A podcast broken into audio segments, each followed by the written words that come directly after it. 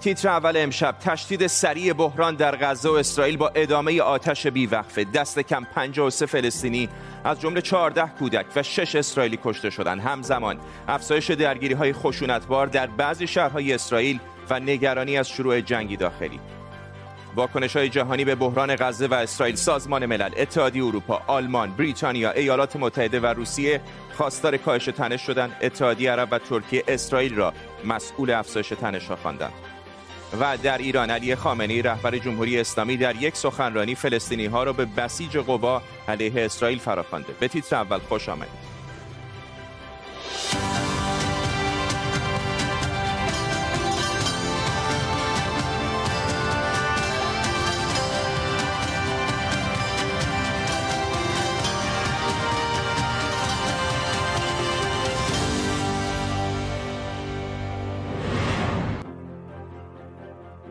بمباران های اسرائیل 53 نفر از جمله 14 کودک فلسطینی رو در غزه کشته. راکت پرانی های حماس هم 6 اسرائیلی که 5 نفرشون غیر نظامی بودن رو کشته. وضعیت به شدت بحرانی و در حال خارج شدن از کنترل سلام به شما. به پوشش ویژه درگیری های غزه و اسرائیل در تیتر اول خوش آمدید.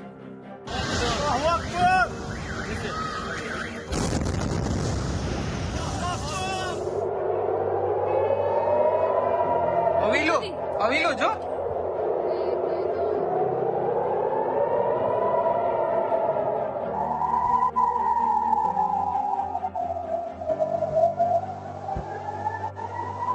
لا إله إلا الله.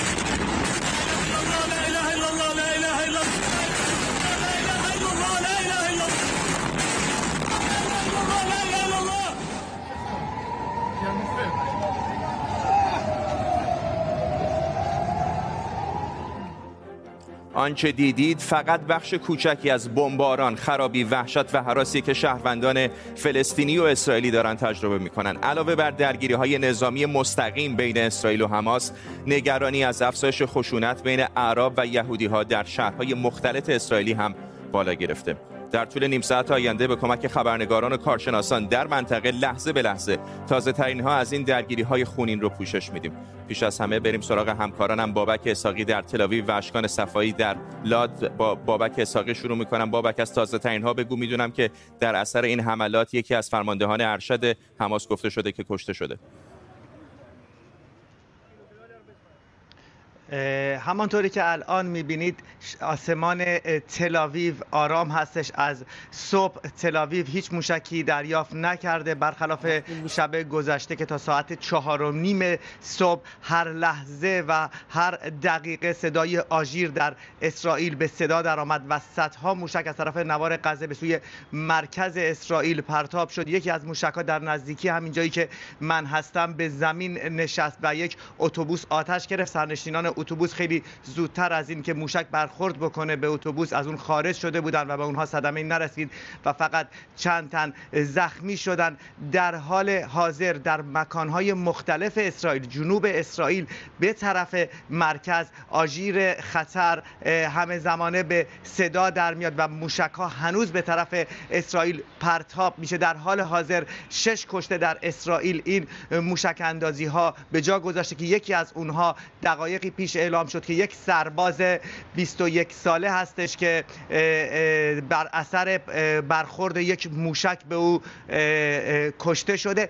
در مقابل اسرائیل جنگنده های خودش را به شدت در غزه به کار انداخته. برج های 18 طبقه 20 طبقه هر ساعت فرو میریزن و اسرائیل سعی می‌کنه که با خراب کردن و ویران کردن در غزه یک نوع فشار جمعیتی را به وجود بیاره در رابطه با اینکه شاید بتونه حماس را به زانو دراره و او را وادار به آتش بس بکنه. ممنونم از تو بابک. اشکان صفایی هم از لاد در اسرائیل با ما هست. می‌دونیم که لاد در چند روز گذشته شاهد تنش‌های زیادی بوده بین مردم محلی تا جایی که حتی شهردار این شهر از دولت درخواست کمک کرده بود.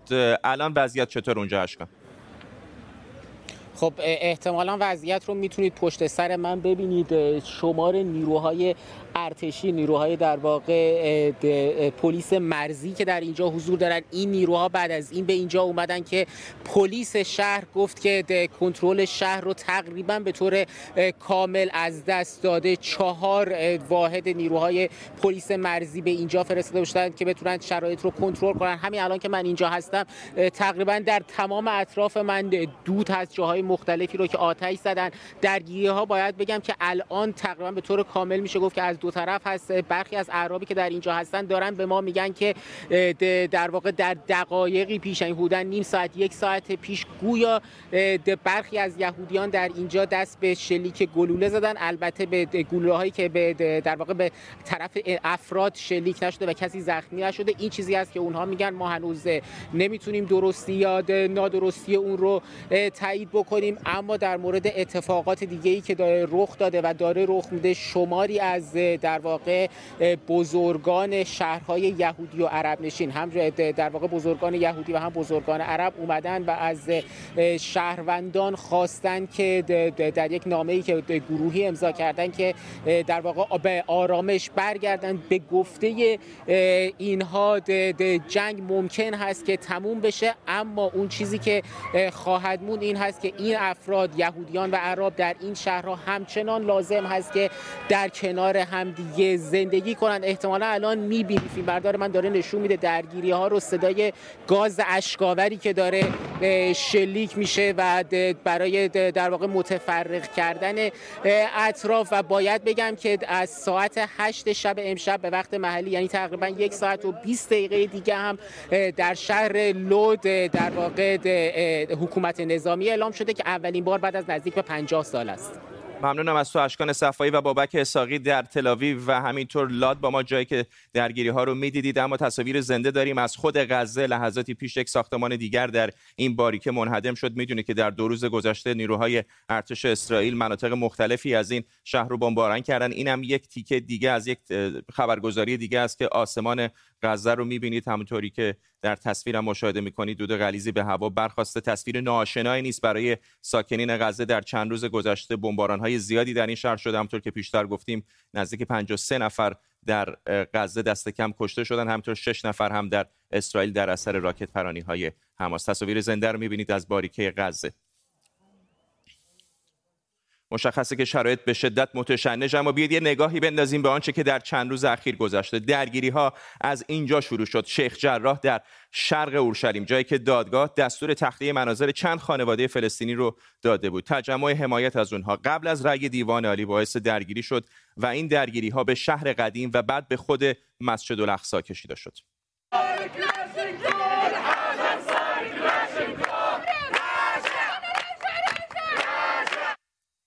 جمعه 17 اردیبهشت درگیری های شدید در مسجد الاقصا باعث زخمی شدن تعداد زیادی فلسطینی شد. این درگیری ها از اون وقت در این محله ادامه داشته. شنبه همزمان با روز اورشلیم فلسطینی ها در اعتراض به آنچه که خشونت پلیس اسرائیل اعلام می‌کردند راهپیمایی کردند که منجر به درگیری های گسترده شد. روز بعدش یک شنبه درگیری ها ادامه پیدا کرد و دوشنبه دادگستری تصمیم گرفت جلسه دیوان عالی درباره تخلیه منازل در شیخ جراح رو یک ماه به تعویق بندازه. از دوشنبه حماس و جهاد اسلامی شروع به راکت پرانی به اسرائیل کردند از طرف دیگه اسرائیل هم با موشک و بمباران به غزه حمله کرده. از دیشب هم درگیری ها به چند شهر دیگه گسترش پیدا کرده از جمله لاد که در اون وضعیت اضطراری اعلام شده. همون جایی که همکارم کمی پیشتر از اون گزارش می‌داد. امروز هم شورای امنیت نشستی فوق العاده از 9 صبح وقت نیویورک برگزار کرده. دو مهمان داریم از اورشلیم منشه امیر سردبیر رادیو پیام و مژگان نوی روزنامه نگار و مترجم هر دو از این شهر با ما هستند آقای منشه امیر با شما شروع می‌کنم. خیلی از این درگیری ها شاید می‌شد ازش جلوگیری کرد. اینطور نیست. اگر این رأی دادگاه صادر نمی‌شد اگر تلاش نمی‌کردن که فلسطینی ها رو از خانه هاشون بیرون کنن. مسلما قضیه بسیار ریشه دارتر از این امر هست که یه نوع تحریکی بود از جانب یک گروه بسیار کوچک افرادگرا. دلایل بسیار زیادتری بود. مثلا احتمال انتخابات ریاست عمومی در منطقه فلسطین نشین. مثلا این دیدارهایی که علی خامنه ای اخیرا با سران حماس و گروه های تروریستی دیگر داشته اسلحه جدیدی که از, از طرف حکومت ایران به گروه های ترور در غزه رسیده و همچنین وعده های بیشتری که داده شده اینها همه همراه با ماه روزه رمضان و همراه با این تصمیم حماس که می‌خواهد خودش رو سرپرست فلسطینی ها جلوه بده باعث این امر شد. من می‌دونم که خانم نوی که الان باش صحبت بکنید می‌گوید که اسرائیل نجات پرسته یه توضیح به خانم مجگان نوی بدم. مسئله نجات پرستی نیست. ما یهودی ها و شما فلسطینی ها یک نجات هستیم. اینجا یک مسئله نزاع ناسیونالیستی بر سر زمین هست و نه بیشتر از این. خانم نوی چه, چه میشه کردن این شرایط؟ بارها و بارها در سالهای گذشته دیدیم درگیری های این شروع میشه راکت پرانی میشه یه عده در اسرائیل کشته میشن یه عده در فلسطین. برای تقریبا تا زمانی که خاطر ما به یاد میاره درگیری ها ادامه داشته. چه کار میشه کرد که کاهش دادین رو؟ اولا باید شروع کرد با چه کار نباید کرد. یعنی همینطور که خودتون الان گفتین تجربه سالها و سالها تجربه تلخ هم ما هم فلسطینیا ثابت کرده. که حمله های نظامی غزه رو با خاک یکی کردن کشتن ده ها به جمله بچه ها کودک های فلسطینی هیچ تأثیری روی امنیت شهروندای اسرائیلی نداره. پس این هیچ ربطی به امنیت ما نداره. چیزی که آقای منشه امیر حذف کردن از کلماتشون اینه که غزه تحت محاصره خیلی طولانی است. بیش از پنجاه سالشه که اشغالگری مناطق فلسطینی یک آپارتاید به تمام معنا اختیار کرده. کاری که میشه کرد اینه که بفهم اسرائیل, اسرائیل بفهمه که تا موقعی که سرکوبی فلسطینیا ادامه داره اعتراض و فلسطینیا هم تمام نخواهد ولی, شد ولی خانم نوی اسرائیل هم میگه که فلسطینی ها به خصوص حماس در غزه اصلا حق زندگی اسرائیل رو حق زندگی اسرائیلی ها رو به رسمیت نمی‌شناسن. دائم راکت پرانی می‌کنن. همینطور که می‌بینید اگر این گنبد آهنی نبود این راکت ها رو سر بسیاری از مردم اسرائیل فرود میآمد. این یک بهانه اسرائیلیه. اول اینکه هم، حماس من هیچ نمی‌خوام از حماس حمایت کنم. ولی سران حماس چند دفعه پیشنهاد سکوت چل ساله به اسرائیل دادن. و این حملات اسرائیل در غزه حماس فقط تقویت می‌کنه. اگه کسی فکر می‌کنه که فلسطینیا از حماس دور میشن این فقط مردم نزدیکتر می‌کنه به حماس. ولی باید تذکر بدیم. همونطور که شما خودتونم در اول حرفاتون گفتین این دوره خشونت با راکت های حماس شروع نشد. این دوره خشونت با تهدید تخلیه فامیل فلسطینی از شیخ جراح شروع شد از حملات وحشیانه اسرائیل به مسجد اقصا شروع شد از سرکوبی فلسطینیا در بیت المقدس شروع شد. این با حماس با راکت های حماس شروع نشد. بله.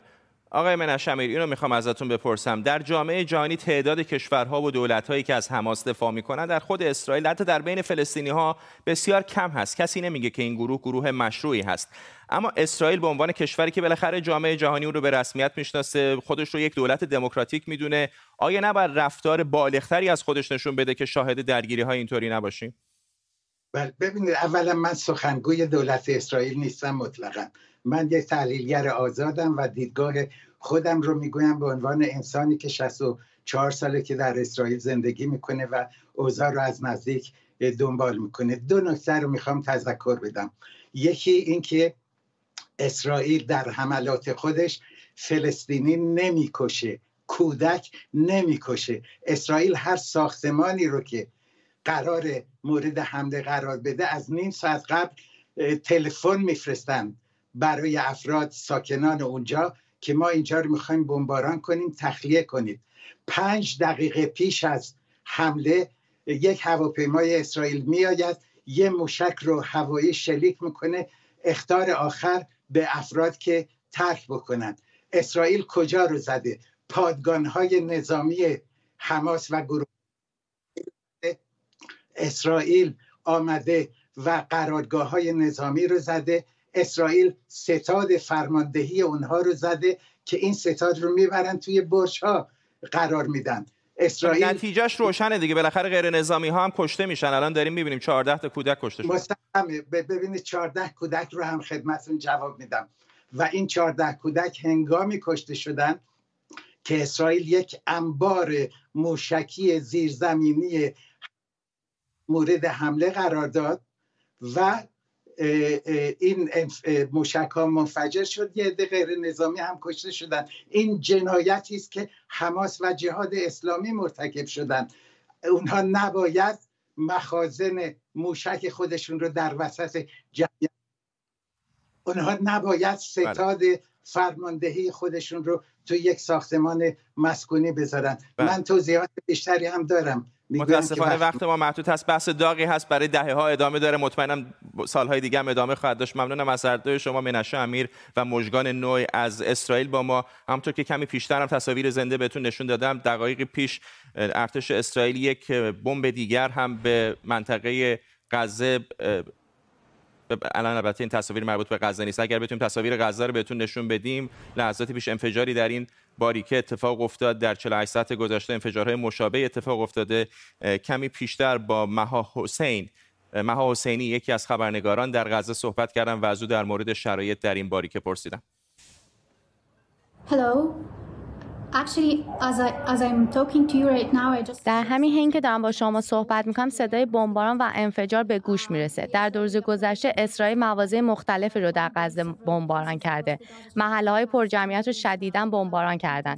جاهایی که صدها خانواده زندگی می‌کنن از جمله ساختمان های مسکونی و صدها آپارتمان هدف قرار گرفتن و با خاک یکی شدن. مردم در حال تخلیه خونه هاشون هستن. نه تنها اسرائیل ها مردم از خونه هاشون محروم می‌کنن بعضی اوقات بدون هشدار قبلی بمباران می‌کنن ساختمونا رو. اسرائیل اعلام کرده که مواضع مقاومت اسلامی رو هدف قرار داده. اما به عنوان یک فلسطینی که از محل این اتفاقات داره گزارش میده باید بگم این ادعا بی اساسه مها حسینی بود روزنامه در غزه در سالهای گذشته گنبد آهنی اسرائیل نقش مهمی در نابود کردن راکت های حزب الله و حماس داشته اما از دیشب تا الان چندین تا از این راکت ها به مناطق مسکونی اسرائیل خوردن. اما ببینیم اصلا گنبد آهنی چیه. این سامانه از سه بخش اصلی تشکیل شده. رادارهای شناسایی و دنبال کردن اهداف کنترل موشک‌های ضد موشک و شلیک موشک‌ها و تعقیب هدف. رادارهای گنبد آهنین. به طور شبانه روزی تمام اسرائیل رو تحت پوشش دارن و اگر راکت یا موشکی به طرف این کشور شلیک بشه می‌تونن تا فاصله 70 کیلومتری اون رو شناسایی و تعقیب کنن و همینطور محل اصابتش رو تشخیص بدن.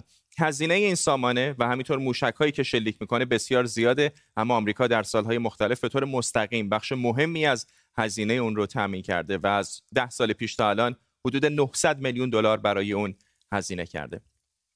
میانگین هزینه هر موشکی که برای نابودی اونها شلیک شده 70 تا 100 هزار دلار بوده و از اون زمان اسرائیل در حال تحقیق و بررسی برای جایگزینی موشک‌های پرهزینه بوده. البته از اون طرف شبه نظامیان فلسطینی که با اسرائیل درگیرن هم سوراخ‌های این گنبد آهنی رو کشف کردن و در مواردی موفق هم شدن. از دیروز تا الان صدها راکت از سمت غزه به اسرائیل پرتاب شده که اغلب اونها توسط گنبد آهنی رهگیری و مورد هدف قرار گرفتن.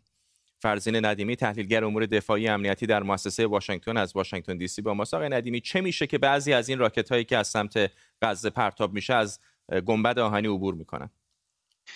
اصولا سیستم گنبد آهنین برای دفاع صد درصدی طراحی نشده. هیچ کس این ادعا نکرده که می‌تونه تمام موشکهایی که به سمت شهر اسرائیل میرن و این سیستم می‌تونه از بین ببره. تا حالا برآورد شده که چیزی حدود 75 درصد مجموعا موثر بوده. در مواردی تا 90 95 درصد هم این, این تاثیر بالا رفته. بنابراین نمیشه این انتظار داشت که همه راکت رو بگیره. رادارها و سیستم پردازنده این سیستم جوری کار می‌کنه که تشخیص بده کدوم موشک ها به سمت منطقه مسکونی دارن نزدیک میشن. فقط با اون درگیر میشه و, و کامپیوتر مرکزی گنبد می‌تونه در هر دقیقه 1200 راکت رو پردازش بکنه و از میون اونها تهدیدهای اصلی رو تشخیص بده و موشک به سمتشون ما در, در روز اخیر دیدیم که گروه های فلسطینی با شلیک ده ها راکت به صورت همزمان سعی کردن که دفاع گنبد رو اشباع بکنن و در موارد قابل توجهی هم به موفقیت رسیدن. ممنونم از شما. فرزین ندیمی کارشناس مسائل دفاعی امنیتی از واشنگتن دی سی با ما. واکنش های جهانی نسبت به شدت گرفتن درگیری ها بین اسرائیل و فلسطینی ها همچنان ادامه داره. جک سالیوان مشاور امنیت ملی آمریکا گفته جو بایدن بر حق اسرائیل در دفاع از خودش تاکید داره. ترکیه و بعضی از کشورهای جهان عرب هم به شدت از اقدامات اسرائیل انتقاد کردند. در بعضی از شهرها در نقاط مختلف دنیا هم تجمعهایی در حمایت یا محکومیت طرفین درگیر برگزار شده. سمیرا قرایی همکارم از واشنگتن دی سی و لیلی نیکفر از مقابل کنسولگری اسرائیل در استانبول با ماست اول با لیلی نیکفر شروع می‌کنم در کنسولگری اسرائیل در استانبول. چطور هست؟ شرایط اونجا یه تظاهراتی بوده یا نه؟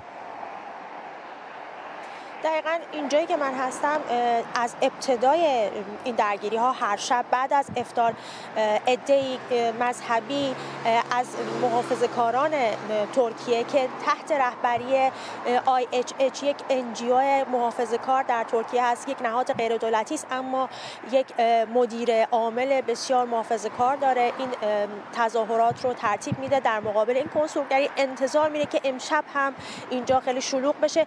شب گذشته در واقع علاوه بر این تظاهر کننده هایی که اینجا حضور داشتن تاکسیران ها و بعضی از خودروها هم علیرغم وجود ممنوعیت تردد سراسری در ترکیه در این منطقه بوقهاشون رو به صدا در آورده بودن.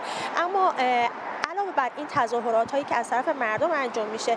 می‌دونیم که اردوغان هم آقای اردوغان در این چند روز سعی کرده که از راه دیپلماسی در واقع یک سری تماس هایی برقرار کنه. از جمله تماس امروزش با ولادیمیر پوتین که خواستار این شده که در مورد مسئله فلسطین در کنار ترکیه و کشورهایی که موضع مشخصی دارن باشه تا بشه سازمان ملل رو مجاب کرد که دخالت کنه و جلوی این درگیری ها رو بگیره. ممنون از تو سمیرا قرایی همونطور که گفتم از واشنگتن به ما پیوسته. سمیرا این اولین بار هستش که در این حد و اندازه دولت بایدن مجبور به یک تنش در اسرائیل واکنش نشون بده. جک سالیوان مشاور امنیت ملی آمریکا در روزهای اخیر چندین تماس تلفنی داشته با طرفهای مختلف درگیر در این مناقشه و اگر نگاهی بیاندازیم به امور خارجه آمریکا در روزهای متوالی سخنگوی امور خارجه بارها از طرفین خواسته که تنش ها رو کمتر بکنند و اشاره کرده که اسرائیل این حق رو داره که از خودش شهروندانش و خاکش دفاع بکنه و فلسطینی ها همین حق رو دارند که در آرامش و امنیت زندگی بکنند. خود وزیر آنتونی بلینکن هم در صحبت‌های خودش اشاره کرده که یک دیداری انجام داد با همتای اردنی و از طرفین خواست که تنش‌ها رو کمتر بکنند و وضعیت قبلی رو برگردونند. اما اگر نگاه بیاندازیم به کاخ سفید و جو بایدن وضعیت اندک متفاوت هست. به شدت مورد انتقاد هست آقای بایدن از سوی اعضای کنگره. از هر دو حزب خانم رشیدا طلیب از سوی حزب دموکرات آقای بایدن رو میگن که باید محکوم بکنه. نقض حقوق بشر از سوی اسرائیل رو و از اون طرف فردی نظیر بیل هگرتی جمهوری خواه معتقد هست که باید حملات حماس رو محکوم بکنه. گاردین یک گزارش منتشر کرده و میگه آقای بایدن یک میراثی رو از آقای ترامپ به ارث برده از اون پیمان ابراهیم از اون از بین بردن نقش میانجیگری آمریکا بین اسرائیل و فلسطین که حالا نمی‌دونه چطور باید برخورد بکنه و همچنان منتظر هستیم ببینیم که آقای بایدن چه موضع مشخصی خواهد گرفت. ممنونم از تو. سمیرا قرایی در واشنگتن دی سی و لیلی نیکفر در روبروی کنسولگری اسرائیل در استانبول ترکیه. درگیری ها میان اسرائیل و فلسطینی ها. در ایران هم واکنش های در پی داشته. علی خامنه ای رهبر جمهوری اسلامی دیروز در یک سخنرانی فلسطینی ها رو به بسیج قوا علیه اسرائیل فراخواند. خوشبختانه فلسطینی ها بیدارند و آزمند. باید هم دنبال بکنن جز با زبان قدرت با این جنایتکارا نمیشه حرف زد. بایستی خودشون را قوی کنند و بیستن و مقابله کنند. همزمان امروز محمد جواد ظریف به سوریه سفر کرده. وزیر امور خارجه ایران هدف از سفرش به سوریه رو حمایت از محور مقاومت خونده. ساعتی پیش هم ظریف در دمشق با بشار اسد دیدار و گفتگو کرده. همزمان گردان قدس جهاد اسلامی فلسطین از جمهوری اسلامی ایران برای موشک‌های بدرسه قدردانی کرده. بریم به فرانکفورت آلمان علی صدزاده تحلیلگر مسائل خاورمیانه. به ما پیوسته آقای صدزاده شرایط پیچیده همین الان هم ایران داره در مورد مذاکرات هسته‌ای و یمن و سوریه و کشورهای دیگر. فکر می‌کنید چه موضعی در طولانی مدت اگر این تنش ادامه پیدا کنه در مقابل حماس و غزه خواهد گرفت؟ داره برای ایران خیلی خطرناک میشه. امروز یک ساعت قبل سپاه پاسداران یک اعلامیه منتشر کرده. و گفته که ما در کنار حمس ایستادیم و با تمام امکاناتمون از اونها دفاع می‌کنیم. شما تصور بکنید ارتش یه مملکت به هر حال پاسداران بخش یا ارتش این ایران هستن. وقتی اعلام می‌کنه که ما در کنار حمس ایستادیم و در کنار فعالین به اصطلاح مسلح ایستادیم و وقتی که آقای حمیه امروز یک سخنرانی ازش در شبکه های اجتماعی پخش میشه که میگه همه چیز رو ایران به ما داده اسلحه پول امکانات دفاعی و همونطور که شما گفتید آقای ابو حمزه سخنگوی گروه قدس در در غزه اعلام کرده که ما تشکر می‌کنیم که جمهوری اسلامی به ما موشک بد رو داده. همه اینها رو در کنار هم بذارید. امکان داره که پای ایران واقعا به صورت جدی به این مناقشه کشیده بشه و اسرائیل برای خودش حق به اصطلاح دفاع از خودش رو از غزه بالاتر ببره. امروز یکی از متخصصان مهم به دولت آلمان مشاوره میده. اعلام کرده که پشت تمام این داستانهای امکانات همس ایران هست. بنابراین ایران باید خیلی خیلی مواظب باشه که پاش به این مناقشه و جنگ کشیده نشه. ممنونم از شما. علی صدزاده تحلیلگر مسائل خاورمیانه از فرانکفورت آلمان. با ما همطور که همه مهمانان هم اشاره کردن شرایط به شدت متشنج است. در منطقه دوباره تصاویر زنده رو می‌بینید از باریکه غزه جایی که کمی پیشتر انفجاری در این منطقه صورت گرفت. می‌دونید در 48 ساعت گذشته هواپیماها و جنگنده های ارتش اسرائیل مواضع حماس رو در این باریکه مورد حمله قرار دادن. همینطور از همین باریکه به سمت اسرائیل هم راکت های زیادی پرتاب شده که بخش عمده از اونها توسط سامانه گنبد آهنین منهدم شده اما تعدادی از اونها به مناطق مسکونی اسرائیل وارد شده و از جمله باعث کشته شدن شش نفر از جمله پنج غیر نظامی شده. همکارم اشکان صفای همچنان با ماست. قبل از پایان برنامه اجازه بدید دوباره بریم به لاد جایی که تنش شهری هم در اونجا بالا گرفته علاوه بر همین درگیری های نظامی مستقیم بین اسرائیل و حماس.